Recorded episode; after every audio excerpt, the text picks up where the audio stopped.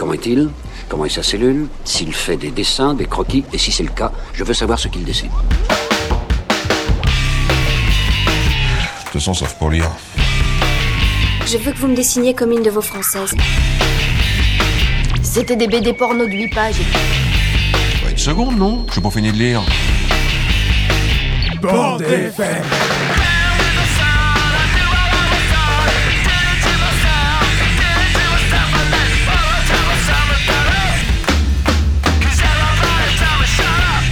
Voulez que je vous dise? Un jour, j'ai vu un dessin comme celui-ci. Dans un musée. Oh, c'est intéressant à savoir ça. Moi, j'aime beaucoup lire aussi. À mon avis, c'est extra pour occuper les week-ends.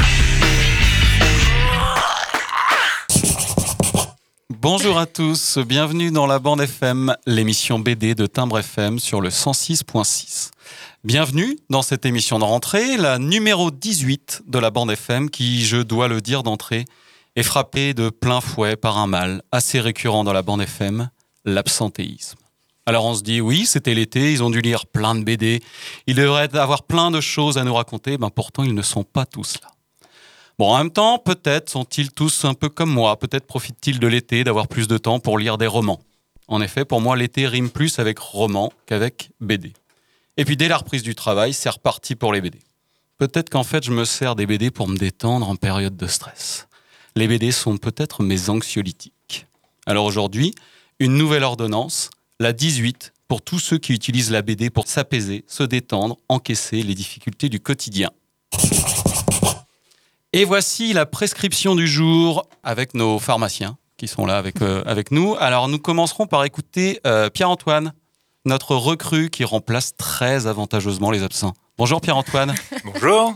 Alors tu vas nous parler de quoi Pierre-Antoine? Alors aujourd'hui, je vais vous parler d'une BD Rocking Chair. Voilà. Ok. Euh, avec nous aussi Marlène, fidèle au poste. Elle, comment ça va Marlène? Ça va et toi Jérôme? Ça va très bien. Euh, à quoi on aura le droit aujourd'hui? Alors aujourd'hui, on va écouter euh, une interview de Corentin, prix à Quai des Bulles, sur les éditions Misma. Et après, on va pouvoir discuter un petit peu autour des cahiers d'Esther de Riyad Satouf. Très bien, merci. Donc moi ensuite, je vais vous livrer une petite étude comparée estampillée BD à papa. Euh, donc euh, par contre, pas de nouvelles de nos chroniqueurs habituels. hein. Je sais pas ce qui... Ah, si, oui. Alors merci. Oui, on m'apporte tout de suite là une lettre d'excuse euh, qui nous arrive de Brun-sur-Vilaine. C'est Flo. Aïe, aïe, aïe. Alors, je vous. Bah, tiens, je la découvre en même temps que vous, je vous la lis. Bonjour. Mon arrière, arrière, arrière, arrière, arrière grand-mère étant décédée ce matin d'une opération du cœur à ciel ouvert, je serai contraint de ne pas faire partie de cette magnifique émission susnommée La Bande FM. Grande lectrice de BD, elle avait lu toute sa jeunesse Tintin et Kid Paddle de Midam. Tintin, je crois que c'était d'un certain Hervé. Elle me disait tout le temps, quand on mangeait le goûter chez elle, en Californie, une bonne BD, c'est rien d'autre qu'un bouquin en mieux. J'ai jamais compris. Bonne émission et encore pardon, sincère condoléances. Flo. D'accord. Une lettre assez énigmatique. Euh, bien, on va pouvoir tout de suite euh, commencer l'émission 18 de la bande FM. Et on écoute Pierre-Antoine. Bon, bah alors bonjour à tous. Moi, c'est le petit nouveau, Pierre-Antoine, euh, PA, AKPA, voilà, pour les intimes. Euh, je vais vous parler d'une BD que j'ai relue. Une BD Rocking Chair. Mais en fait, qui est-ce qui relit des BD Est-ce qu'il y a des gens qui relisent Est-ce que vous relisez des BD vous-même? Ah oui. Beaucoup. Ah, vous êtes féru, ok. Alors pour ma part, je relisais pas ou peu de BD. Plus jeune, le fait de connaître en fait la trame scénaristique de l'histoire me rendait la relecture ennuyante, frustrante. J'arrivais plus à retrouver cette sensation de plonger en apnée dans un autre univers, un état dans lequel mon attention était totalement sollicitée. Depuis, j'ai relu. En fait, par nostalgie, par oubli quasi total de l'histoire, parce qu'après 5, 10 ans, ou même après maintenant que j'ai 38 ans, après un an, parce que j'ai plus de mémoire, euh, du coup, euh, j'ai relu des histoires que j'avais totalement oubliées, mais peu finalement avec cette qualité d'observation active. Et pourtant, c'est cette dernière situation que le fait de relire devient vraiment intéressant. En effet, ça devient l'occasion de prendre plaisir à prendre du recul, c'est rentrer dans un mécanisme de l'horloge, et avec beaucoup d'attention avoir la chance de dialoguer avec l'horloger. Relire finalement, c'est prendre du temps, se poser, refaire quelque chose que l'on a déjà fait, ce qui est quasiment un péché dans notre société de l'ennui instantané, où la demande d'attention ne doit pas dépasser les 5 minutes. Relire, c'est un peu comme se poser dans un rocking chair et observer ce paysage de papier qui défile devant tes yeux. La BD se relit, ok. Mais est-ce que toutes les BD se relisent? Ah non. Non. Je pense que le monde et la BD se divisent en deux catégories. Est-ce que vous n'êtes pas d'accord? Les BD qui se relisent et les BD qui se relisent pas. C'est quoi une BD qui se relit? Bah, je vais vous en donner un exemple. Du coup, je vais vous faire un petit résumé. Alors, c'est quoi Rockin' Chair? C'est l'histoire d'un paysage, le portrait d'une Amérique du 19e siècle en pleine conquête de l'Ouest sauvage, une Amérique bouillonnante, en pleine expansion. C'est aussi le parcours de vie de deux adolescents qui deviennent adultes au fur et à mesure et qui traversent ces plaines désertiques et dangereuses seuls. C'est une galerie de personnages rocambolesques, dignes des meilleurs westerns, des bons, des mauvais, des antipathiques, des nigauds et des psychopathes qui se croisent sous l'œil impassible et objectif d'un rocking chair, une chaise à bascule qui passe de main en main, qui trace sa route au gré des hasards et des rencontres, une chaise où le spectateur peut se poser pour observer une époque où les protagonistes peuvent y voir de l'espoir, d'un monde meilleur, une chaise qui résiste quoi qu'il en coûte à l'agressivité, la violence et l'avidité d'un monde nouveau qui se forme et chamboule tout sur son passage. Ok, maintenant c'est pourquoi j'ai aimé cette BD. Alors il y a vraiment quelque chose qui m'a plu parce que je suis assez sensible à l'humour et du coup en particulier cet humour un peu absurde et au dialogue. Voilà, des beaux dialogues, ça fait vraiment euh, le petit plus qui va faire la différence. Et c'est cette finesse, en fait, où certains dialogues absurdes qui peuvent paraître un peu, euh, un peu gros, un peu grossiers même, vont amener vraiment un décalage. Et c'est ce timing, ce décalage qui va faire euh, bah, la beauté d'un moment, d'un instant. Voilà, c'est pour ça que j'avais envie de vous partager ce moment avec, euh, avec mes nouveaux collègues. Et euh, j'allais vous faire une, brève description finalement de, de- de cette- de cet espace-temps euh, que- qui m'a fait rire. Ça se passe au moment d'une embuscade organisée par trois malfrats. Un face-à-face entre deux familles protestantes qui cherchent à protéger leur chariot et qui cherchent à rejoindre une caravane. Et les bandits qui sont là en embuscade et, euh, et où se passe un dialogue sur une paire de bottes. Est-ce que vous êtes prêts? Oui. Paris. Ok. On a été retardé, Bronson. Hieronymus a parié sa botte gauche que je n'arriverais pas à voler le pot de chambre de la vieille Goss Hooper. Ça n'a pas été simple, figure-toi, qu'elle s'envoie l'épicier. Attends, attends, attends. Vous êtes en retard car tu as gagné une botte de ton frère à un pari? Bah oui, il a bien fallu que je trouve une autre botte. Bon sang, Oliver, tu pouvais pas simplement lui rendre sa botte gauche? Bah c'est qu'entre-temps, je l'ai revendu Comment ça, Oliver, vendu? Qui peut bien acheter une botte gauche? Bah un type qui n'avait qu'une botte droite. Et voilà. Et en fait, c'est ce moment de tension et après euh, qui succède à une tuerie. Et du coup, c'est ce bref instant de décalage et d'humour un peu absurde qui va, euh, je sais pas, rehausser en fait euh, cet, instant-là. Ça qui m'a plu. Ça va être aussi euh, les personnages. Alors, je trouve que les personnages sont, ont du relief. Et c'est quelque chose d'important dans une BD, c'est des personnages qui ont du relief et c'est amené par des anecdotes qui peuvent avoir une importance capitale dans la compréhension de leur psychologie. Et encore une fois de plus, c'est subtil. C'est des détails, des actions, des phrases qui peuvent paraître anodines par rapport au déroulé de l'histoire, mais qui vont apporter un véritable relief à ces personnages. En particulier aux deux adolescents qui encadrent l'histoire. Du coup, il y a euh, Kiss, donc euh, le l'ado garçon, qui est un personnage rêveur, gauche, avec cette, euh, une certaine bonté d'âme. Et il va y avoir euh, la fille, Datch, qui elle est plus pragmatique, forte de caractère, bien trempée, dominante. C'est ce décalage aussi entre les deux personnages et une histoire d'amour un peu inattendue qui va revenir sur la fin du tome, qui m'a beaucoup plu. Ensuite, il y a les silences. Les silences de l'image qui raconte. Parce que, comme dirait la grand-mère de Flo, une BD, c'est un bouquin en mieux. Donc, euh, c'est un bouquin en mieux. Pourquoi? Bah Parce qu'il y a des images qui racontent. Et en fait, des images, elles peuvent raconter bien plus qu'un texte.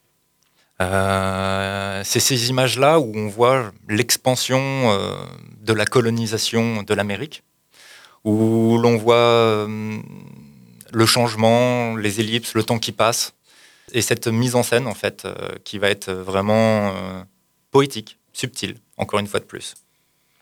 Voilà, je pense que je vais terminer cette chronique-là. Je vais terminer cette chronique en, en parlant justement de, de cette rocking chair qui apporte, euh, qui apporte cette touche d'espoir dans un, dans un espèce de, de- dans une Amérique chaotique du chacun pour soi. Et euh, je vous laisserai du coup découvrir le reste de cette BD. euh. Bah merci. Pierre-Antoine. Bravo pour le baptême. Merci, très bien. Bah, J'ai trouvé ça super que tu puisses nous parler de la relecture en BD, qui vraiment est un phénomène qu'on observe beaucoup moins dans les romans.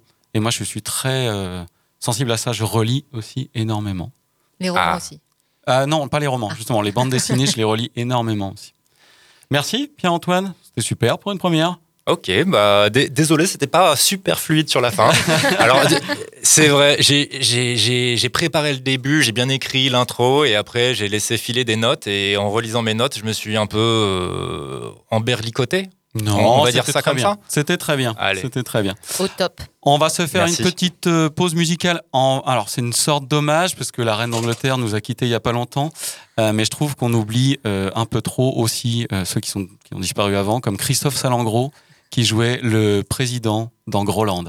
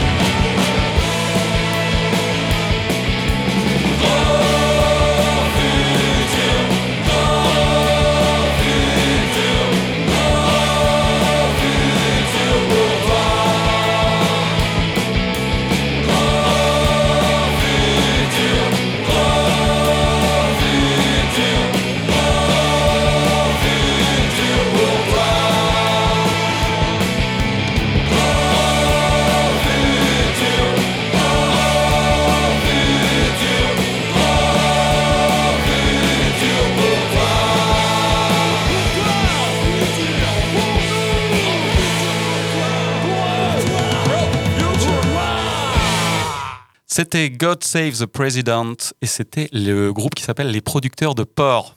Un nom de groupe assez fabuleux. Bien, qu'est-ce qu'on va écouter euh, ensuite, Marlène? De quoi on va parler? Alors, on va écouter une interview de Corentin. On fait les fonds de tiroir de l'année dernière du Quai des Bulles 2021, parce que c'est bientôt Quai des Bulles 2022, en tout cas le jour où on enregistre cette émission.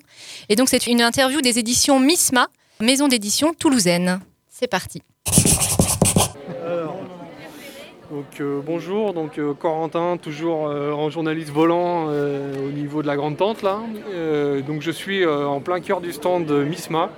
Misma euh, qui était à l'honneur cette année avec une exposition euh, dans le cadre du festival. Donc euh, je suis avec euh, Donc avec Damien, alias Estokafic. Et Ronald Grand-P. Très bien. On Et a puis- aussi Eldon Guillermo qui fait la, la caisse, qui est le deuxième jumeau. En fait Misma, c'est deux frères jumeaux qui ont monté la maison d'édition, donc euh, et, et Eldon Guillermo. Auteur à l'origine et euh, qui petit à petit éditeur euh, par, par défaut, mais à la base on est tous les deux auteurs. Voilà. Euh, je voulais faire un point avec vous. alors du coup, Elton Guillermo est occupé à dédicacer, mais il va revenir vers nous tout à l'heure. Euh, euh, sur euh, les origines de Misma, comment ça s'est monté. Il me semble savoir que vous êtes une maison toulousaine, mais voilà, je, souhaite avoir quelques précisions. Ouais, ouais, exact. Bah, pour la petite histoire, en fait, on a fait quand même nos études séparément avec Guillaume. Moi, j'ai fait mes études à Paris, graphisme comme visuel, et Guillaume était au Beaux-Arts d'Angoulême. Et après les études, de toute façon, on- c'était évident qu'on allait se retrouver à Toulouse. Nous, on est de Toulouse. Et qu'on voulait, façon, on a toujours fait de la BD, on a toujours été intéressé par le, médium bande dessinée. Et, euh, et donc, c'est là qu'on s'est dit, on s'est retrouvés, on, savait qu'on voulait euh, faire auto-éditer nos premiers livres euh, et faire de la bande dessinée. Mais cette prise de, cons- de conscience aussi est arrivée par des rencontres et notamment effectivement moi pendant que j'étudiais j'ai découvert le, petit fanzine effectivement le collectif chez Jérôme Comics qui faisait donc à, à Rennes à la librairie Alphagraph et je crois que c'est cette rencontre surtout et rencontrer les, auteurs de chez Jérôme Comics notamment bah, Ronald qui est là à côté, Nilso, euh, Sébastien Lumino, Tofepi il y avait Jean-Jean aussi. Et c'est tous ces auteurs-là qui, nous ont fait en fait réaliser que bah, pas besoin de ouais, d'aller montrer ton portfolio à des grandes maisons d'édition et commence par t'auto-publier, à mettre les mains dedans et à, apprendre euh, ce que c'est qu'un livre, euh, publier tes premières histoires, avoir le recul aussi avec ce livre publié pour, et avancer comme ça en fait. Donc Misma, ça, voilà, cette prise de conscience, elle est grâce à toute la troupe des Rennais euh, de chez Jérôme Comics. D'accord, donc euh, bah, chez Jérôme Comics, alors je me rappelle plus trop en quelle année, alors euh, peut-être que Ronald tu vas pouvoir euh, réactualiser un petit peu euh, voilà, ce, ce savoir euh, qu'il faut euh, passer. Euh, chez Jérôme Comics, c'est un fanzine qui a commencé en 2000, 2000-2001 par là, à l'initiative, euh, entre autres, de, Sébastien Lumineau, des Taupes de l'espace, à savoir euh, un, petit éditeur rennais à l'époque, dans lequel on trouvait Jean-Jean, Tofepi euh, et donc Sébastien Lumineau. Mais à l'initiative d'usine était aussi, se trouvait aussi Nilso, d'autres structures éditoriales. Voilà, on était plusieurs. Moi, je suis arrivé sur Rennes à ce moment-là, attiré aussi par l'expérience. Et euh, c'est vrai, comme disait Damien, ça a été tout de suite euh, hyper euh, déterminant pour tout le monde. On avait pour, la plupart publié un petit peu des choses à droite à gauche déjà. Mais le fanzine étant hebdomadaire, ça a généré une émulation de dingue, où non seulement on avait immédiatement un public qui était ceux des lecteurs de la librairie d'Alphagraph, qui était déjà assez... Il y avait du monde. Et en plus, pour nous, ça nous, ça nous permettait chaque semaine effectivement d'avoir un recul sur nos propres pages. C'est ce dont parlait Damien tout à l'heure. Et c'est vraiment, je pense que ça a été déterminant pour nous tous. Quoi. Ça, ça a éveillé pour nous un, un regard critique sur notre propre travail, à l'échelle vraiment hebdomadaire, sur un rythme hebdo- hebdomadaire. Et ça, ça a aiguisé un peu un, un regard et, et une émulation entre nous. Quoi. Voilà, ça a été vraiment génial. Quoi. Voilà. Et donc, c'était effectivement, ça a commencé, pardon, ça a commencé entre, vers- du côté de 2000-2001, ça s'est arrêté plus ou moins autour de 2004-2005, en se prolongeant un peu sous d'autres euh, avatars, euh, chez Jérôme Je Reviens et autres, euh, autres petites initiatives comme ça. Qui, le truc s'est jamais vraiment arrêté. Au point qu'aujourd'hui, à la faveur du confinement, il y, a- il y a une nouvelle publication qui s'intitule Déconfetti, qui reprend un peu le, le flambeau, quoi. en ligne plutôt. Hum, En ligne et sur papier. Oui, oui, il me semble, bah, enfin, moi j'ai suivi ça, donc c'est Sébastien Lumineau euh, un petit peu, et puis euh, il y a du, euh, Lie- le Lièvre de Mars, enfin voilà, c'est c'est du collectif, c'est un, un bon collectif. Ouais. Et euh, je, je voulais juste revenir sur le. Qu'est-ce qui amène des Toulousains à s'intéresser à, à Rennes, à part euh, les, les punks à chiens Non, bah alors c'est marrant, parce que moi j'ai fait donc mes études à Paris. Et euh, bah, c'est juste, euh, effectivement, euh, Paris, donc on découvre ce fanzine. Euh, rapidement, nous on propose des pages avec Guillaume. Sans savoir si ça allait être accepté. Et de suite, elles ont été acceptées. Euh, Donc euh, on est rentré aussi dans ce cercle de publier régulièrement chaque semaine. Et c'est là où on commence à rencontrer, bah, notamment Ronald. Je sais plus, une fois, tu es venu à Paris, on s'est rencontrés, on a, on a vachement discuté. Nous, on est un peu allé aussi à Rennes une fois ou deux. Et puis voilà, c'était lancé, c'était parti. quoi. Euh,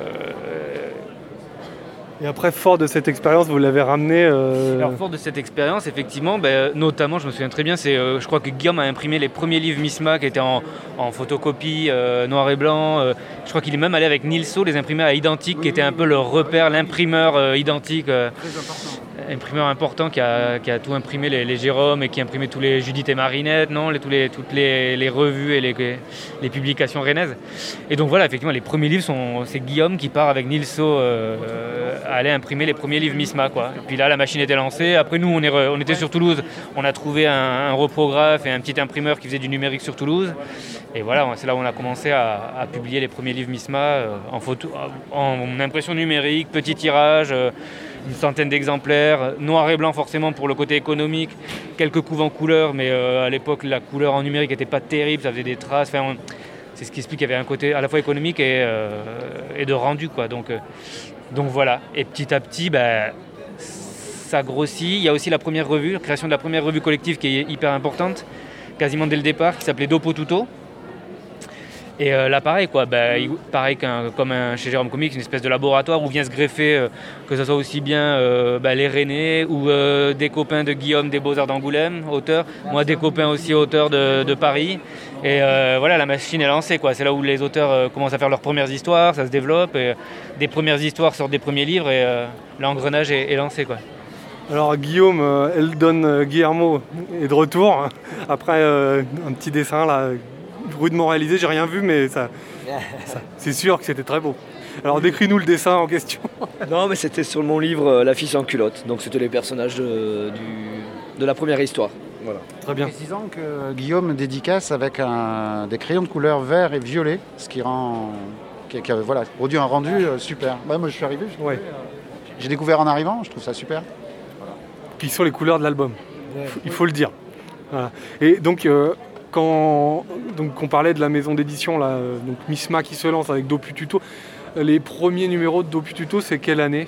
C'est bah, de suite 2004-2005, hein. ouais, de suite dès le départ, euh, 2005 je dirais. Donc c'était la première partie de l'interview de Corentin sur les éditions Misma. On retrouvera la deuxième partie plus tard dans l'émission. Et en attendant, je vous propose qu'on se fasse une petite euh, BD à papa. C'est un peu ringard, ces vieux trucs, non? Hé, moi j'aime bien les vieux. La BD à papa. Eh oui, c'est à moi, encore une nouvelle chronique de la BD à papa. Et puis, bah, comme à chaque fois, je vais vous parler de moi. C'est mon petit hommage pour la mort de, de Godard. Il y a bientôt 36 ans, dans la campagne costarmoricaine, naissait moi. Moi, Jérôme. Mon histoire, c'est celle d'un petit gars qui grandit pas loin de Guingamp, entouré de parents aimants, de grands-parents présents et de mon frère Ronan, parfois chiant mais souvent marrant. En plus d'eux, très vite, lorsque j'apprends à lire, je me fais une autre famille, d'autres frangins. Astérix, Obélix, Lucky Luke, Tintin, Blutch et Chesterfield, Gaston Lagaffe. Je vis à ce moment-là l'époque où le temps semble s'arrêter. Cette époque où tu as hâte de grandir, mais ton monde est si équilibré, stable, rassurant, réjouissant, que son contour bien défini ne t'oppresse jamais. Tu pourrais passer une vie partagée entre jouer avec ton frère biologique, suivre les aventures de tes frères bédéiques, et baffrer comme un gros pourceau au goûter, bien entendu. mais il y a un mais, comme dirait l'autre. Mais tu grandis et tu découvres ce qu'il y a derrière le cadre de la réalité que l'on t'offrait jusque-là. Tu veux vivre d'autres aventures, les tiennes, que tu choisiras seul. Et tu trahis. Tu trahis tes parents, commençant à les envoyer chier. Tu trahis ton frère en préférant tes potes. Et tu trahis Tintin en choisissant... Non, bah non, je ne veux pas vous dire, euh, je veux pas vous le donner comme ça. Hein, vous allez essayer de deviner. Alors, en écoutant ce qui va suivre, vous allez peut-être deviner.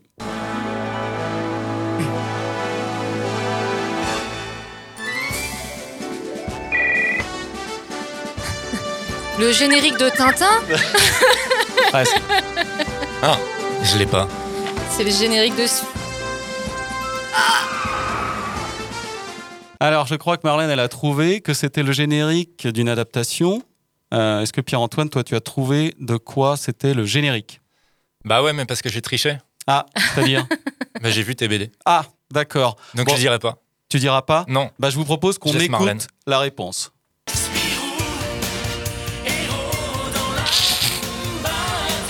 Qu'est-ce que c'est que ça J'avais jamais Alors, entendu c'est ça. le générique de fin de l'adaptation télévisée de Spirou. Alors, faut savoir qu'elle passait. Moi, je l'ai vu que quand j'étais malade. C'est parce que ça passait sur temps de classe. Alors, j'aimerais bien savoir pourquoi ils mettaient des dessins animés quand on était en classe. Et qui étaient les tarés qui regardaient ça Mais j'ai déjà regardé Spirou en dessin animé, je me souviens pas du tout de de T'as pas truc. regardé jusqu'au bout. Alors, les paroles, c'est quand même Spirou, héros dans l'âme, va-t'en, partant. Euh, si quelqu'un peut m'expliquer les paroles, je suis preneur. Et oui, j'ai remplacé euh, Tintin par Spirou à la préadolescence à peu près. Alors, certains, un peu pénibles, euh, seront tentés de me demander, mais Spirou, euh, est-ce que c'est pas Tintin habillé en rouge? Ce à quoi deux réponses sont possibles. La première, Mais ferme ta gueule aussi, regarde-toi dans le calcif putain. Tu fais le miskin mais tu viens de briser mon ami Oh. T'es pas un homme, t'es qu'une victime T'as un problème avec ton slip ou quoi? Putain Vas-y vite on se casse d'ici Je rêvais de mettre Diane Sevita dans une chronique de la BD à papa. Donc la deuxième façon de répondre consiste à euh, livrer une dissertation. Alors thèse, Spirou c'est comme Tintin. Antithèse, c'est pas pareil. Synthèse, c'est pareil, mais pas pareil. Alors pour commencer, oui, il y a de nombreuses similitudes entre Tintin et Spirou. Les voyages, la profession, le côté cœur pur fort en baston, partagé par de nombreux héros de vieilles BD. Cependant, on est déjà dans la deuxième partie de ma dissertation, les aventures sont plus osées que celles de Tintin. Alors, ça dépend quand même des auteurs. Les histoires de Franquin, qui, contrairement à ce que je pensais, n'a pas créé le personnage, sont un peu trop enfantines et le dessin trop daté pour moi. Mais la suite par Fournier et le duo Tom et Jean-Ry, notamment, est vraiment très bon. Alors, il y a des épisodes de SF incroyables. hein. Des robots qui se révoltent dans Mais qui arrêtera cyanure, du complot pharmaceutique dans Machine qui rêve, des organisations secrètes comme le Triangle, et même des voyages dans le temps dans L'horloger de la comète ou Le réveil du Z. On y va et on retombe plutôt confortablement sur nos pattes. Alors, les lieux d'expédition peuvent aussi être le pôle Nord, comme dans Virus, mais il y a aussi l'Amazonie. Et aussi, on peut se retrouver dans des ambiances champêtres, à Champignac, où Spirou et Fantasio séjournent régulièrement. Et l'album d'après, ils affrontent l'organisation, l'organisation secrète Le Triangle. Ils vont à Moscou, New York, affrontent le KGB, la mafia. C'est assez varié. Euh, plusieurs ennemis très bons.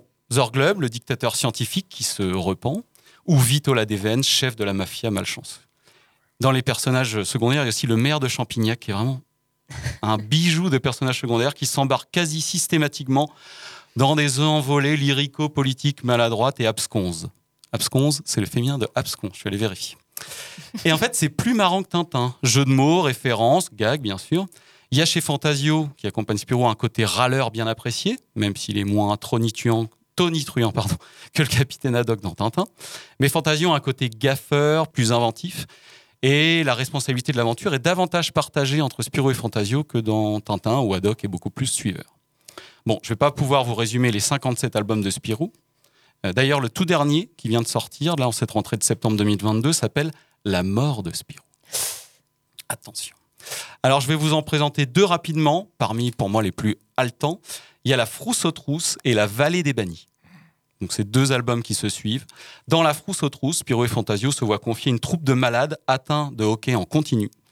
Euh, le médecin décide de les coller dans les pattes de Spirou pour qu'il les entraîne dans ses aventures terrifiantes et qu'ainsi leur hockey passe, parce qu'on sait que la peur fait passer le hockey.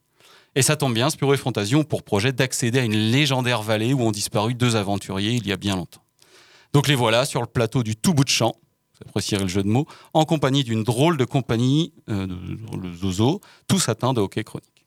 Aventure réussie, péripéties, multiplication de jeux de mots qui nous permet de vivre une aventure haletante et drôle. Dans l'album d'après, La vallée des bannis, Spirou et Fantasio atterrissent dans une vallée sauvage. Végétation étrange, atmosphère étouffante, Spirou et Fantasio semblent bien mal embarqués. Cela se gâte encore plus quand Fantasio commence à avoir un comportement très agressif. On se retrouve à suivre Spirou, coincé dans un environnement hostile, tentant de s'en échapper, évitant les pièges que peut lui tendre Fantasio tout en essayant de le ramener à la maison. Euh, par ailleurs, quelqu'un d'autre, semble être dans cette vallée dangereuse, je veux dire un, humain. Serait-ce un des aventuriers sur la piste duquel leurs aventures avaient commencé dans la frousse aux trousses? Donc la vallée des bannis est une super histoire de Naufragé. Donc un enchaînement de deux albums vraiment très très bons. Bon, alors ils ont fait un film, Spirou et Fantasio. Bon, bah, comme à chaque fois que je parle d'une adaptation, je l'ai pas vu. Bon, là, il y avait une bonne raison, c'est parce que c'est Christian Clavier qui joue le rôle de Champignac. Donc évidemment, c'est non. Alors, quand j'étais ado, moi, je fantasmais sur l'idée de lire de nouveau Spirou et Fantasio. J'en avais quatre ou cinq à la maison et c'est devenu, après des lectures chez des potes, la série que je voulais lire. Je crevais d'envie de les lire. Précisément parce que je ne les avais pas. Et après les avoir eus, c'était trop tard. Trop vieux pour les kiffer autant que je les eusse kiffés si je les eusse lors de mon adolescence. Au même titre que Friends, Fight Club ou NTM, c'était fini. C'était trop tard. Je les aurais jamais lus, vus, écoutés au moment où ça aurait eu le plus de sens. Je vous laisse un peu nostalgique, parce que même dans les chroniques de la BD à papa, on peut parfois se sentir vieux.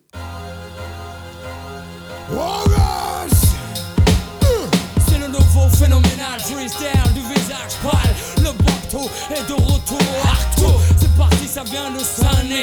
Direct issu de la génération fond qui t'a. Pas de soucis, mais pas de chip ici. Pas de chichi si tu dérapes pour te chier dessus. Trop de blabla, trop de plagiat. Trop de merde sont dictés peur mais c'est comme ça. Connecto, le bénéf, le business. Et c'est pendant qu'on laisse couler que les pédales s'engraissent. Et puis, ça bible de nous, rêve de voir en dessous. Mais ne t'approche pas, Hollande de bon te faut des coups de peupon. Si tu respectes pas les règles, mec, du béton. Pour finir aux côtés des faibles, ceux qui ne voient le hip-hop qu'avec des samples de pop. Mec, tout cela, je les stoppe à base de pop, pop, pop, pop. Scène, scène. Fous donc ton gilet par balle à base de pop, pop, pop, pop. Mais pour le hip-hop, je développe la scène. C'est de la bombe, bébé. Et si t'as le pédigré, ça se reconnaît au début.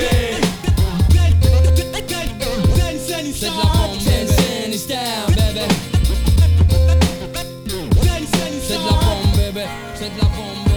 C'est la bombe. Oh, ça vient de sonner. Tu reconnais la lasse, alors fais-toi. C'est ça tout petit. Prends le double R des boules pour te mettre l'enfer. Tu crois que tu les as grosses, mais teste pas double R le tonnerre. L'expert de la maison mère. À qui tu la feras pas à l'envers. Négro, c'est clair, je suis slay. Super pas. Big up à moi-même. Tu trouveras pas mon pareil à des kilomètres. C'est ça que t'aimes chez moi. Je me la raconte pour le 9-3. Faut que je mette les MC aux abois. Je suis en mission, mais je pas. Façon,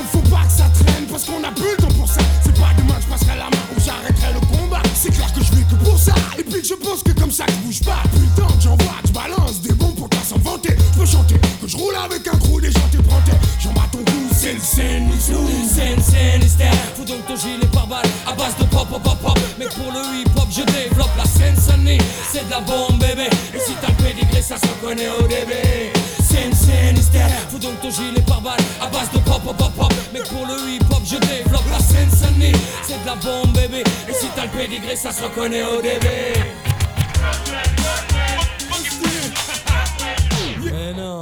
6. Oh. Samedi, samedi, funk, funky fresh. Samedi, samedi, funk, funky fresh. Dans l'arène, le suprême, la crème, la cerise sur le gâteau. Tu connais le deal, les gros, pas besoin que j'en fasse trop. C'est moi la voix qui fit ta tessie dans tous ces états. Tu kiffes, tu kiffes pas. Nico Mouk viendra à toi. Voilà pourquoi j'ai pas le droit. J'lâche pas 9-3, j'suis le droit avec un fond bestial. Ça c'est le sinistère. C'est le sinistère. C'est le sinistère. C'est le sinistère. Fous donc ton gilet par balle à base de pop, pop, pop, pop. Mais pour le hip-hop, je développe la scène sonnie. C'est de la bombe, bébé. Et si t'as le pédigré, ça se reconnaît au début. Scène, hystère. Fous donc ton gilet par balle à base de pop, pop, pop. Mais pour le hip-hop, je développe la scène sonnie. C'est de la bombe, bébé. Et si t'as le pédigré, ça se reconnaît au début. Eh oh, ça se reconnaît au début, baby. C'est la génération funky taquini. Pas de chichi, pas de chippy. Si tu dérapes, on te chie dessus. Bébé. C'était NTM Sensani Style. Et bien maintenant, hein, après avoir euh, écouté parler de Spirou et Fantasio, on va se mettre un peu sur la gueule, comme on dit. On va se faire un petit LBD.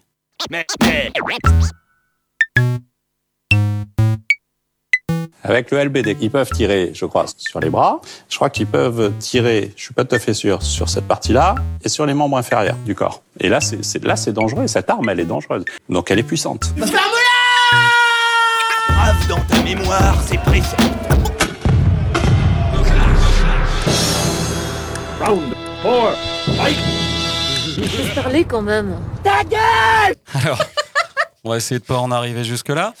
Euh, alors, on va parler euh, d'une bande dessinée qui connaît un énorme succès en ce moment. Euh, alors, Marlène est venue avec une grande collection multicolore. Une belle pile. De quoi s'agit-il, Marlène? Les cahiers d'Esther de Riyad Satouf. Donc c'est Riyad Satouf qui suit, enfin qui appelle une petite fille depuis ses 10 ans, toutes les semaines, pour qu'elle lui raconte, qu'elle lui raconte sa semaine. Et donc euh, le premier tome, elle a 10 ans, et là le dernier tome sorti, si je ne dis pas de bêtises, c'est le 7 où elle a 16 ans. Donc, euh, il y a un album par année. Tout à fait. Ça sort à la rentrée. D'accord. Alors, on dit LBD parce qu'on n'est pas tout à fait d'accord. Donc, si je dis que Marlène est venue avec sa collection, euh, c'est que Marlène, elle aime beaucoup les cahiers d'Esther. J'aime beaucoup les cahiers d'Esther. Moi, ce que j'aime dans, dans les cahiers d'Esther, c'est le côté vraiment euh, sociologique. C'est une vraie. C'est pour moi, Riyad Satouf, dans, cette série, c'est un, sociologue qui vient nous, plonger dans le monde euh, de l'adolescence. Donc, euh, elle commence à 10 ans, euh, toute innocente, avec elle voit le monde avec ses yeux de, gamine de, de 10 ans, et ça progresse au fur et à mesure des, au tomes. ça traverse aussi ce qu'on vit, donc ça traverse les attentats, ça traverse le Covid, les confinements, et en même temps, bah, il y a Esther qui grandit, qui partage un peu. Un peu. qui partage un peu. Pas trop. Elle garde aussi pour elle. Elle qui partage son vécu, son, son analyse de la société, des choses, des, des rapports entre les hommes et les femmes, les, les, les jeunes, les vieux, euh, son analyse de la politique, et je trouve ça euh, très riche. Ce que tu aimes aussi, c'est le côté un peu euh, journalistique, en fait. C'est qu'il suit vraiment une gamine avec Ouais. vraiment ce qui lui arrive. Côté euh, anthropologie, quoi. Ouais, c'est marrant parce que justement, moi, donc si j'ai voulu, si on a organisé un débat hein, là-dessus, c'est parce que moi j'aime moins. Euh, justement, moi je crois que la démarche me met assez mal à l'aise. Euh, j'avais donc j'avais entendu Riyad Satouf en parler avec ce côté vraiment très réel. Euh, je me pose toujours la question comment c'est possible d'être Esther? Alors j'imagine que les noms ont été changés et tout ça, mais que ça doit être facile de la reconnaître. Je crois que le processus me met pas très à l'aise. Pierre-Antoine, toi, que le cahier d'Esther, qu'est-ce que tu Alors, du coup, les cahiers d'Esther, bah, moi, c'est Riyad Satouf, c'est euh, bah, l'arabe du futur. Mhm. Et euh, c'était aussi hein, dans, dans une période où, c'est toujours maintenant, un peu le roman autobiographique, c'est-à-dire les auteurs qui parlent d'eux, de leur vie, de ça, ça me gonfle. En fait, voilà, c'est. Je trouve que bon, c'est un peu, c'est un peu facile et puis c'est un peu euh, auto-centré. Au bout d'un moment, euh, bon, voilà, ça me plaît pas forcément. Et là, ce concept en fait de prendre la vie de quelqu'un d'autre et de la réinterpréter à sa façon, enfin à sa façon, c'est-à-dire oui, en- en- Oui. comme comme disait Marlène, un peu en cette façon anthropologique bah, d'aborder euh, la- vie d'une d'une ado de notre époque. Je trouve ça très intéressant. Je trouve le concept très intéressant. Après, j'ai pas lu les BD, mais j'ai regardé les euh, euh, du coup les euh, les- les L'adaptation L'adaptation, voilà, sur Canal+. Oui, parce qu'il y a une adaptation qui existe sur Canal+. Bah, D'ailleurs, je vous propose qu'on écoute euh, la bande-annonce de cette adaptation. Je m'appelle Esther et j'ai 9 ans. J'habite à Paris dans le 17e arrondissement. Dans ma famille, on est vraiment heureux, on n'a pas de problème. Franchement, on s'entend tous assez bien. Maman, j'entends encore la musique de merde d'Esther à travers son casque. Tu peux lui dire de baisser là? Je suis en CM1 dans une école privée. Ça veut dire payante. Mon père il dit qu'à mon âge, c'est mieux par rapport à la violence des garçons. Ils sont tellement cons. Mais un legging qu'on voit ton cul, espèce de démodé. Le métier que je rêve de faire plus tard, c'est chanteuse. Chanteuse célèbre, comme Shaim par exemple. C'est une brune à la voix d'ange. On dirait que tes jambes, elles sont détachées. La pure souplesse, sa mère. Wesh, bien Esther, elle a Clara quoi Euh, sinon, est-ce que quelqu'un de vous sait ce que c'est YouPorn? Moi, si je pouvais juste avoir un portable, je serais vraiment trop content. J'aurais le droit d'en avoir un, mais seulement au collège, a dit mon père. Ah, l'odeur des jours de bonheur.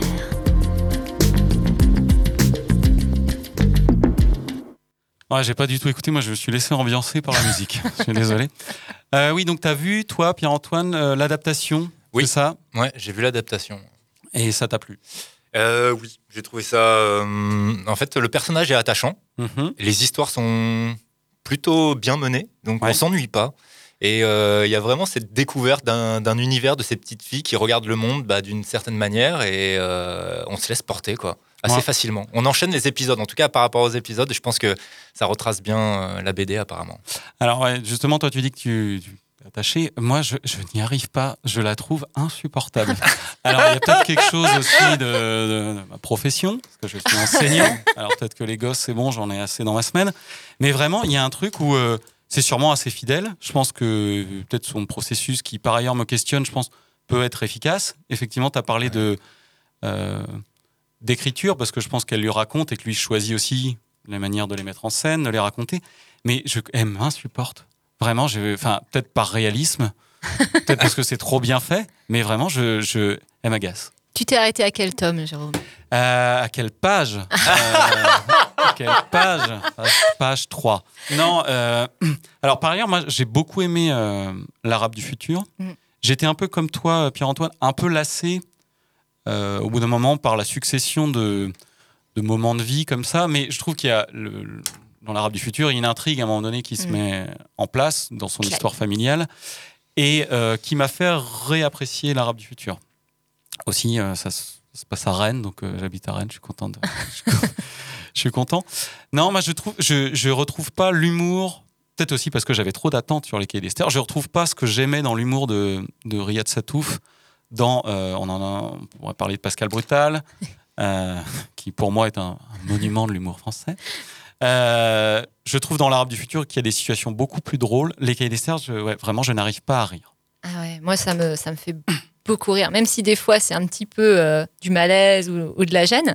Mais moi ça me fait beaucoup rire et t'as vraiment une évolution du personnage aussi. Au début, bah oui, c'est une gamine de 10 ans qui, euh, donc, qui vit dans un monde complètement protégé, elle est dans son école privée, elle a son analyse complètement bateau du monde. Mais ça évolue vachement au fur et à mesure, notamment quand elle devient adolescente. T'as toute la partie où euh, son, son, son rapport un peu.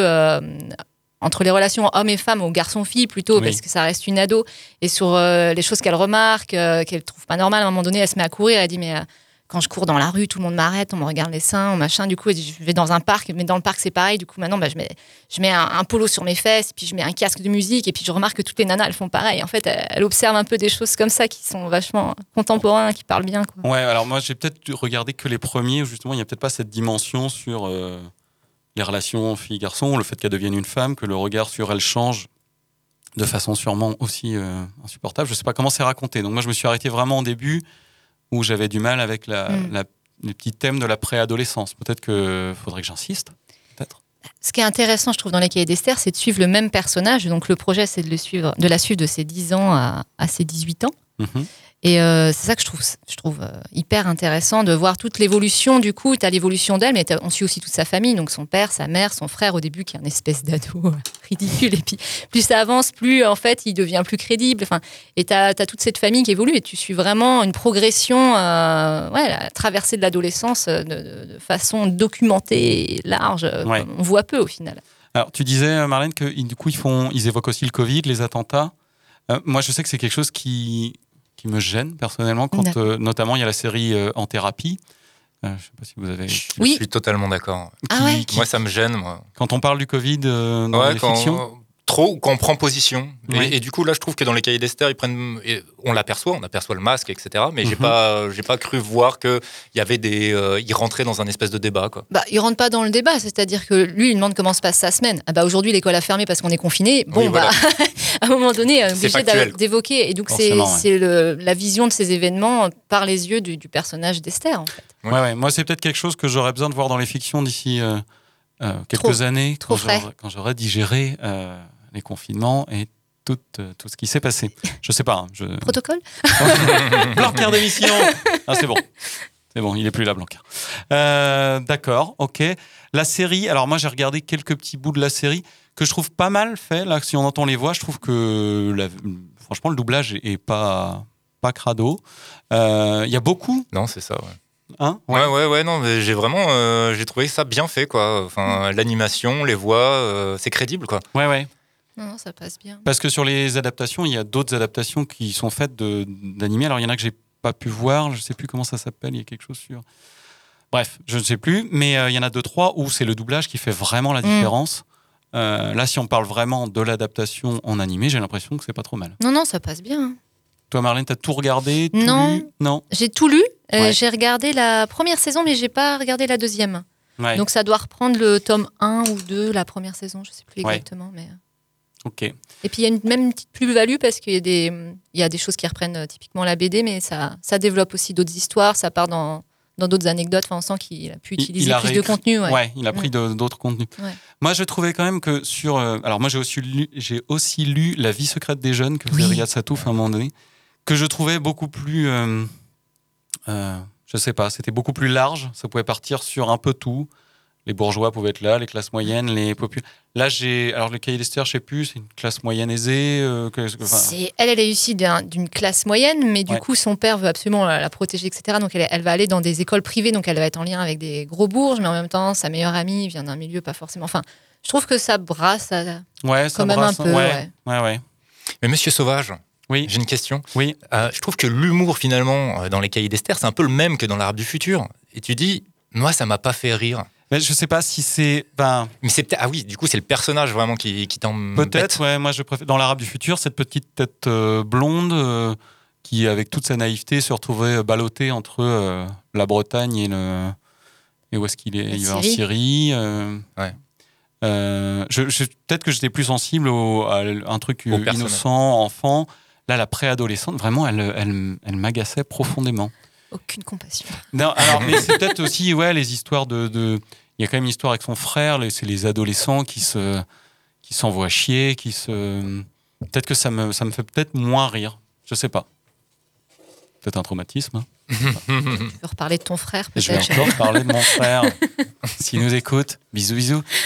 Bien, on va s'arrêter là. Hein. Mais vous m'avez quand même un peu donné envie de, notamment cette histoire de de- de- d'Esther qui, qui voilà, qui voit le regard changer sur elle. Ça, ça peut. J'aimerais bien voilà voir comment Riyad Satouf traite ça et puis quelles sont les réflexions de cette euh, cette Esther. Mais c'est pas évident si pour un homme de se mettre dans la peau d'une adolescente. Enfin, j'ai trouvé ça même un peu, euh, du coup, ok. Et il se permet quand même, et c'est pas, c'est pas une position évidente à tenir. Voilà. Ah, Après, j'imagine que ouais, dans la la manière dont ils fonctionnent l'un avec l'autre, elle va lui confier. Après, sûrement que son regard d'homme joue aussi sur la manière dont c'est raconté. Mais euh, Je dirais même qu'elle. Hervé, Fermez-la Hervé en a marre. Hervé, en, Non, non. Hervé en peut juste, plus. juste pour, pour répondre sur ce que tu dis, c'est qu'elle a un droit de réponse en général d'une page dans chaque BD où elle dit Ah non, mais dans la BD, il dit ça, mais moi, c'est plutôt ça, moi, je parle Ah, plutôt comme d'accord. ça, euh, je trouve qu'il devrait me dessiner comme ça. Il y a toujours une, une petite page de droit de réponse. euh. c'est pas mal, ça. Ok, ok. Ouais, parce que moi je l'avais entendu parler. Alors bon, je, je n'aurais peut-être pas dû. J'ai écouté Nagui sur France Inter avec Riyad Satouf qui était invité. Et le, vraiment, quand il détaillait le- le- la manière dont c'était fait, j'étais un peu euh, estomaqué. Après, peut-être que juste le fait que Riyad Satouf soit copain avec Nagui, ça m'agaçait. C'est pas impossible. Je trouve ça pas mal de conclure là-dessus. hein. Allez. Petit coup de crayon. Bien, voilà, c'était notre petit, voilà, notre petit débat sur, euh, sur les cahiers d'Esther.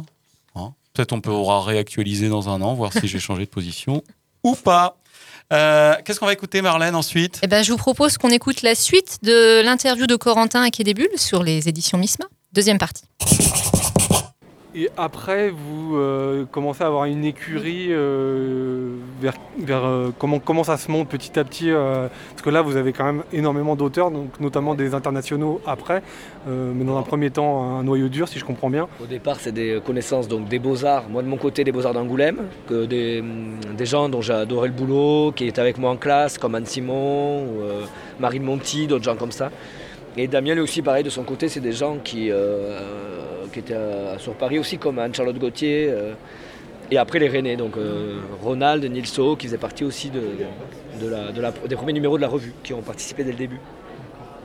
Et puis ça, s'est grossi un petit peu en, ben, par connaissance. Il y a eu aussi des propositions par mail de gens qu'on connaissait pas et qui voulaient participer, dont on a bien aimé le boulot et qui ont commencé à participer comme ça, comme Claude Caddy, Takayo Akiyama.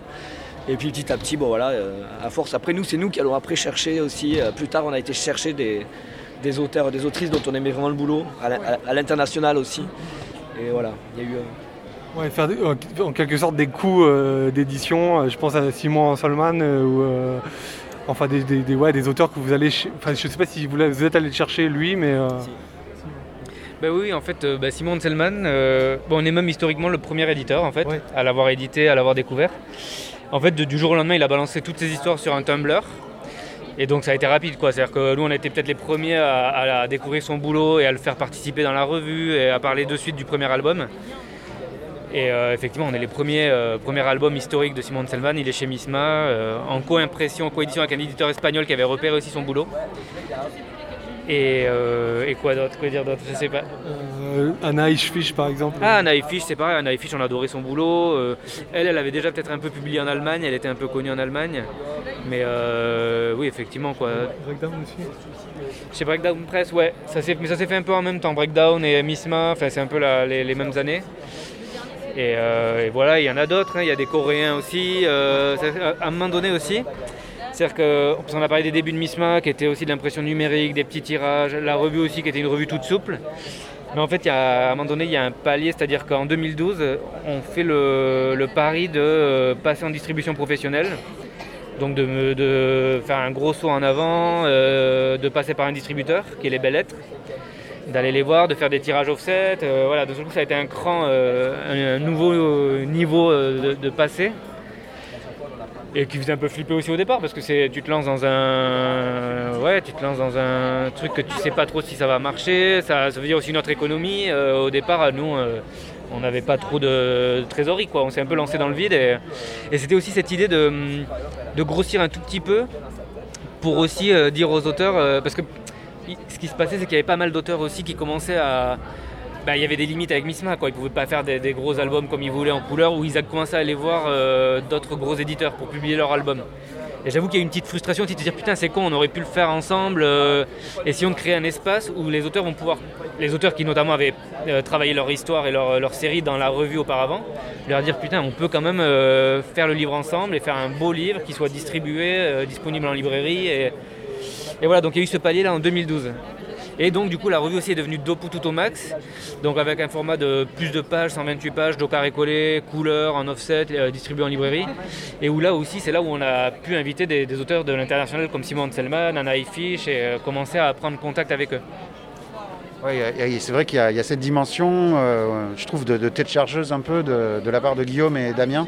Moi, ils m'ont toujours bluffé, quoi, à découvrir des gens que je je connaissais ni d'Ève ni d'Adam, sans être un gros, gros lecteur de, de bande dessinée moi-même, mais eux vont vraiment, euh, j'ai l'impression qu'ils ont l'œil, quoi. Et c'est marrant parce que aussi divers que soient les auteurs ou les propositions euh, qui, arrivent, je trouve qu'il y a vraiment toujours une cohérence un peu euh, pétillante, quoi, un peu joyeuse, ludique, mais pas, pas- pas si simplement ça, quoi, mais... il y, a, toujours un regard un peu affûté, quoi, aussi bien de leur part que des auteurs qui découvrent. Ils sentent ça.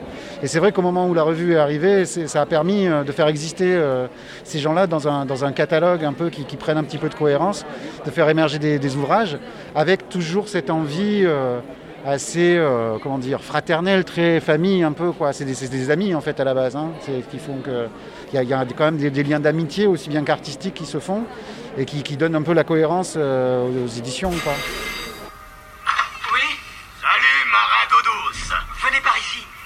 Petite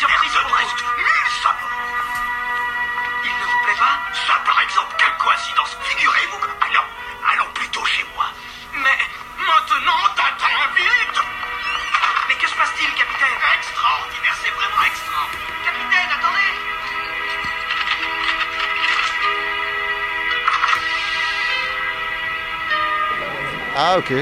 La partie audiovisuelle de Misma, donc. Ah oui. Oui, oui, bah, bah, dans la mesure où il y, a des, il y a des clips en fait qui accompagnent les, les bouquins, ah, particulièrement soignés, et puis euh, dans un bon esprit mais soignés. Et puis aussi tout un tas d'événements. Euh, Quand vous faites la croisière de dédicace par exemple, il y a, il y a quand même un univers euh, que Damien va décrire euh, tout de suite. Non, mais c'est vrai qu'il y a eu même à un moment donné, euh, presque la sortie de chaque bouquin, c'était une excuse pour, euh, pour s'amuser et tourner un petit clip, euh, faire un tournage. Et, euh, il faut aller voir, il y, a, il y a une chaîne YouTube et Vimeo, il faut pas voilà, faut se connecter, euh, c'est Misma TV. YouTube Misma TV, TV ou Vimeo Misma TV et il y a plein de petits clips euh, voilà faut aller voir ça en ligne Oui, oui, moi j'ai des souvenirs de Loup-Garou Boogie notamment. euh, Ouais, il y en a eu plein d'autres faut voir aussi les clips animés de Ronald qui sont, qui sont splendides euh, Ouais. voilà D'accord. En, tout cas, bah, en tout cas, là, on a fait un, bon tour d'horizon. C'est très sympa euh, ce que vous proposez. Vraiment, il y a une sélection assez incroyable. euh, et, euh, et pour finir, je voulais que vous me donniez une suggestion ou deux de bandes dessinées actuelles qui vous ont plu. Ouais, mais alors moi j'ai un peu réfléchi et du coup moi ce que je pensais à un truc et, moi je vais conseiller alors c'est Nilso mais qui est aussi au catalogue Misma mais je vais conseiller les Jérôme d'Alphagraphe qui sont chez Flubelub parce que c'est l'histoire d'un petit libraire et sa bourrique avec euh, voilà, un apprenti libraire. Et parce que tout simplement, parce que moi c'est ce que j'ai découvert, je pense, en premier dans chez Jérôme Comics, et je pense que c'est un des, une des histoires qui m'a, un des récits euh, de Nilsson qui m'a donné envie de faire ce que je fais maintenant et de faire de la BD. Et, et de le publier même aujourd'hui. C'est marrant, la boucle est bouclée parce qu'on a découvert ces récits, c'est ce qui nous a donné envie, envie de faire de la bande dessinée et maintenant il publie chez Misma. Enfin, c'est, marrant. Donc, Jérôme d'Alphagraphe euh, aux éditions Flubelub. Ouais, c'est une histoire qui a un historique euh, de euh, chez Jérôme Comics. euh, Le Simon, le Simon avant, et, et puis effectivement qui est passé par Flubble Hub, qui publie par ailleurs, qui, qui réalise des, des- des séries de dessins au rotring somptueux, quoi. Très très méticuleux, extrêmement contemplatif. Génial, quoi. On rira jamais assez d'éloges sur Nilso, ouais. Ouais, c'est vrai, c'est très poétique dans le bon sens du terme. Et, c'est, et il continue chez Déconfetti. euh, oui, J'ai eu le plaisir de le lire. Continue à développer des récits. Voilà. Peut-être un conseil musical si. euh, Ah, génial Ah, Plein. Le dernier Low, par exemple, ou Run the Jules en hip-hop. Enfin, bah, ça, c'est pour moi. Je sais pas ce que vous, vous écoutez en ce moment. Euh, Suns, euh, Suns, Low, Run the Jules. En ce moment, moi, je tourne avec ça. Et Arm aussi, anciennement Psychic Lyrica à Rennes. à Rennes. Et puis Michel Coupe Duo, et puis euh, le dernier Mendelssohn, et puis etc., etc., etc. Je sais pas, non, j'ai pas autant, c'est génial, il a donné une liste. En plus, Ouais, ouais. pas grand-chose en ce moment. Enfin, c'est ça, c'est beaucoup. C'est pas, c'est pas, pas grand-chose, mais... C'est complet, c'est copieux. Ouais, ouais, ouais. Merci. Tout le temps la musique, ouais. Et donc, c'était la deuxième partie de l'interview de les éditions Misma par Corentin, qu'on remercie.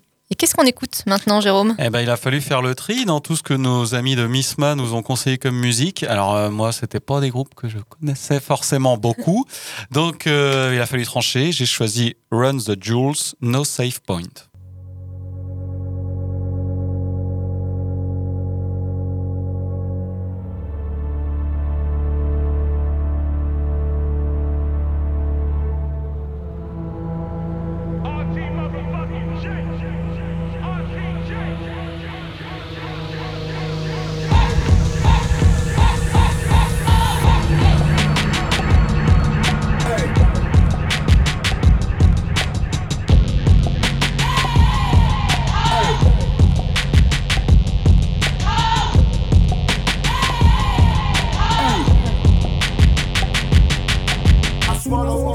So the penis unplugged. When the laws of entropy touch, you better dread the judge. Wiser men than us been crushed to find dust. When a fortune cookie dummy unfucked, I just shrug. A note like a broken electrical pulse, some but a done, but a scum of the circuitry on the run. Haven't seen the sun with the naked eye much, so the neon is my god and it shine on the numb. Hop up with the bike, gun got okay, ready. Work ain't been too steady, I'm headed for something heavy. You got the credits, I'll pull the crime of the century. Morality's only a memory when belly's empty. Swine get they high mind, focus on taking mine. Get in line, swine, you won't deny me my piece of pie. Any fucker in this broke future that they design, don't comply. I'll supply a deletion, the end is nigh.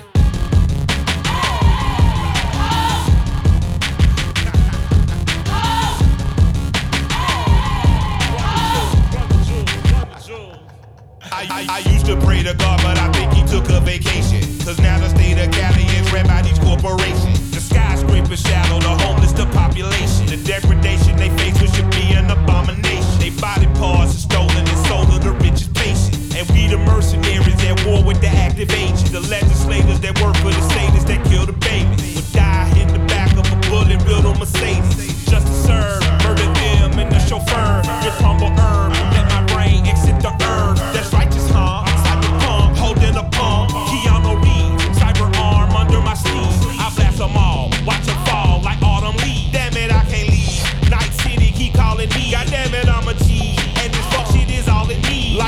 Funky bitch, but this bitch ain't divorcing me.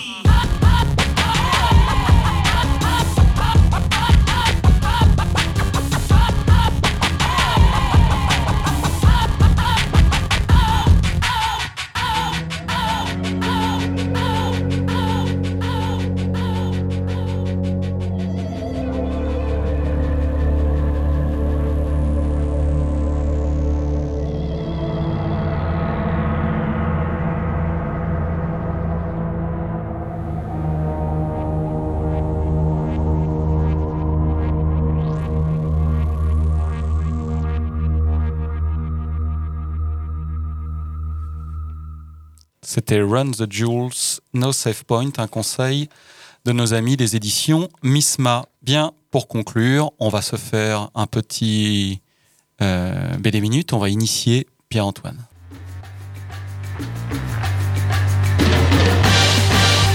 BD Minute. Une minute pour une BD.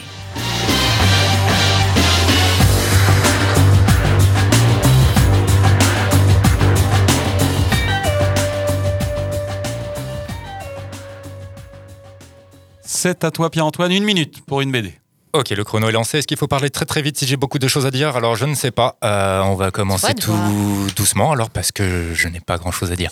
Je vais vous parler de Félimon. Euh, Philémon. Philémon, Philémon, Philémon. voilà, ça commence bien. On va pas écorcher les grands noms. Gagne du temps en faisant une faute dans le nom. C'est Bravo, ça, bravo. c'est ça. Et c'est c'est une BD que, que j'avais rencontrée dans une librairie comme ça où on empruntait des BD. Peu commun. Et, et du coup, euh, j'ai débloqué. Parce que du coup, c'est une histoire qui, est, qui sort de, de l'ordinaire. C'est euh, c'est Philémon qui voyage à travers des portes euh, sur les lettres de l'océan Atlantique. Alors, euh, le- Portre. Les portres, voilà, c'est- pas des portes, c'est des portres. des portres. Pourquoi Pourquoi? Parce que tout simplement, c'est son oncle qui lui indique à chaque fois des moyens un peu magiques pour rentrer euh, dans, dans ces, dans ces univers-là. Et chaque porte est différente. Ça peut être tomber dans la baffe d'un crapaud, ça peut être rentrer dans un arbre. non, j'ai pas. Ah, alors là, j'ai pas vu le truc venir. Ah ouais, non, bah non, hein, ça vient vite. Oh, le euh, coup du ça vient débutant, vite, quoi. Ça vient vite. Euh, à toi, Marlène. Allez, c'est parti. Alors moi, je vais vous parler de Celle qui parle euh, d'Alicia Jaraba Abellan. Je ne sais pas si j'ai bien dit son nom. C'est une BD que j'ai lue il n'y a pas beaucoup de temps. Je crois qu'elle est dans la sélection Quai des Bulles. Euh, ça parle, euh, c'est pendant la, conquête de l'Amérique du Sud par les Espagnols, donc euh, les conquistadors. Et donc ça parle d'une jeune indigène qui est en fait assez connue, qui s'appelle, j'ai oublié comment on l'appelait, mais c'est un personnage un peu historique de cette période-là. Et donc qui va être euh, issue à la base d'un- village euh, noble. Elle, va être son père meurt, tout ça. Elle va être vendue comme esclave et en fait, elle va avoir la capacité de, pouvoir traduire. Elle va parler différents dialectes de langue, etc. Et elle va apprendre l'espagnol et du coup, elle va servir euh, dans la quête, euh, dans la quête de comment il s'appelait le conquérant là? J'avais noté ça quelque part. Tu sais qui a conquéri l'Amérique du Sud? Non. Vasco de Gama. Non, avant. Ri- Non. Christophe Colomb. Non, après.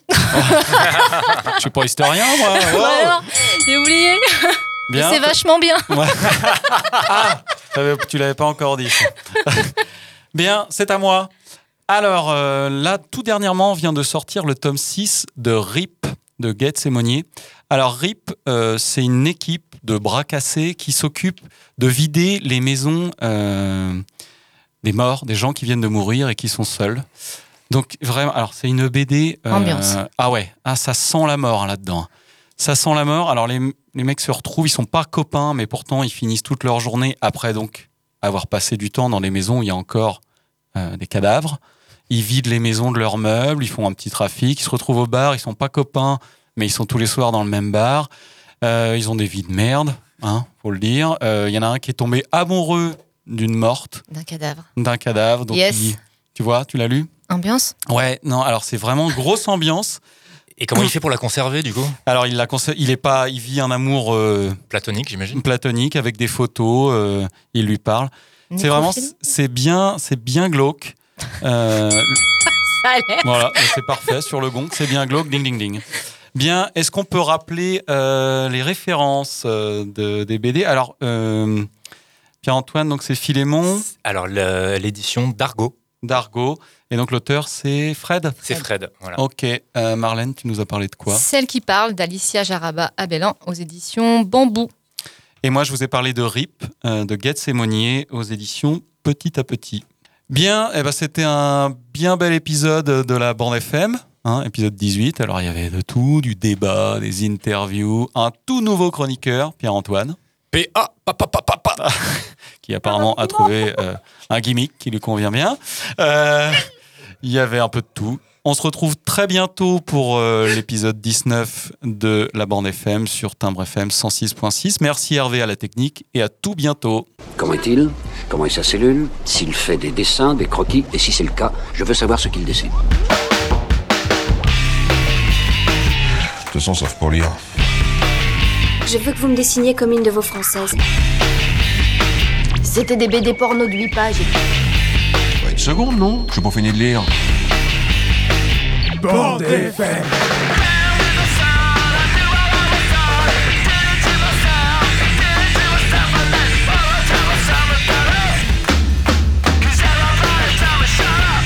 Vous voulez que je vous dise Un jour, j'ai vu un dessin comme celui-ci. Dans un musée. Oh, c'est intéressant à savoir ça. Moi, j'aime beaucoup lire aussi. À mon avis, c'est extra pour occuper les week-ends.